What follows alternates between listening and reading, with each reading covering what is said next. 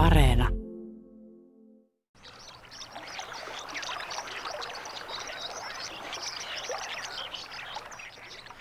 Kuluva talvi on ollut Suomessa melko kylmä ja luminen.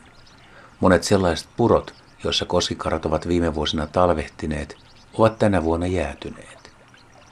Niiden karojen, joiden vuodesta toiseen käyttämä tuttu talvipaikka on nyt jäässä, on täytynyt etsiä uusi talvehtimispuro. Se voi olla lähellä tai kauempana, riippuen siitä, millainen tunku avoimilla virroilla jo valmiiksi on. Parhailla paikoilla voi olla kymmeniä karoja, mutta useimmilla vain muutama. Tämä pieni ruskea lintu on monen luontoharrastajan suosikki. Sen elintavat ovat kerrassaan oudot. Koskikara sukeltaa talvellakin ruokansa vedestä. Se pulahtaa jään reunalta hyisen pinnan alle ja kauhoo vahvoilla, lyhyillä siivillään vaivattomasti pohjaan. Terävillä kynsillään se tarraa joen soraikkoon tai kiviin ja kävelee pohjalla etsien vesiperosen toukkia, äyriäisiä, kotiloita, erilaisia nilviäisiä tai jopa pieniä kaloja. Veden kirkkaus on koskikaralle tärkeä, sillä se käyttää ravinnon etsinnässä hyväkseen nimenomaan näköaistiaan. Ne, jotka ovat jääneet sulapaikoilla seuraamaan koskikarojen sukeltelua, ovat varmasti huomanneet, että sukelluksen jälkeen kara ponnahtaa pintaan kuin korkki. Joskus se jää ajelehtimaan hetkeksi virran mukana, ja silloin kara muistuttaa enemmän uivaa myyrää kuin lintua. Sukelluksen jälkeen koskikara palaa tutulle kivelle niiailemaan ja tähystelemään. Ei voi kuin ihmetellä, ettei linnulle tule kylmä. Kun se huippukylmänäkin, tuulisena pakkaspäivänä, pulikoinnin jälkeen visertelee innokkaasti kivellään. Karalla ei ole hätää.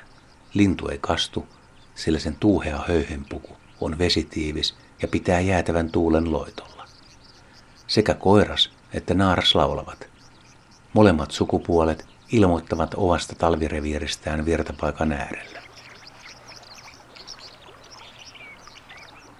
Koskikaroja talvehtii koko Suomessa, mutta ne pesivät enimmäkseen pohjoisessa. Eteläisessä Suomessa kara on kesällä harvinainen. Koskikara tekee aina pesän virtaavan veden äärelle. Yleensä se on siltojen rakenteissa, rakennusten suojissa tai kivien koloissa. Pesiä on löydetty kallion halkeamista ja ruohotuppaiden ja juurakoiden suojaamista onkaloista. Karat näyttävät selvästi suosivan kirkasvetisiä, kivipohjaisia, vuolaasti virtaavia jokia, jotka ovat matalia, mieluiten alle puolitoista metrisiä. Myös pienemmät porot kelpaavat, varsinkin jos niissä on könkäitä eli sopivia putouksia. Pesäpaikan valinnassa on eduksi, jos lintu pääsee lähestymään pesäpaikkaa lentämällä vastavirtaan. Pesä on suurikokoinen, yleensä pallomainen ja siihen on yksi kulkuaukko. Pesäaineksena on sammalia, ruohonkorsia ja kuivia lehtiä. Ilmeisesti koiras ja naaras rakentavat pesän yhdessä, tai ainakin koiras tuo sammalia pesälle. Naaras munii neljästä kuuteen valkoista munaa ja hautoo niitä kaksi ja puoli viikkoa. Koiras huolehtii tuona aikana naaraan ravinnosta. Poikaset viettävät pesässä kolmisen viikkoa ja osaavat sen jälkeen uida ja lentää varsin hyvin. Molemmat emot ruokkivat niitä. Parhaita luonnonpesäpaikkoja ovat sellaiset kallioseinämät ja niissä olevat halkeamat, joihin pedot eivät pääse käsiksi. Tällaisia paikkoja ei liiemmälti vain ole. Turvalliseen paikkaan asetettu pesälaatikko voi olla oiva apu karoille. Koskikaran laatikko kannattaa asettaa siltarakenteeseen tai joen vieressä olevan rakennuksen seinään. Pesälaatikon korkeuden ja sisätilojen tulee olla noin parisenkymmentä senttimetriä.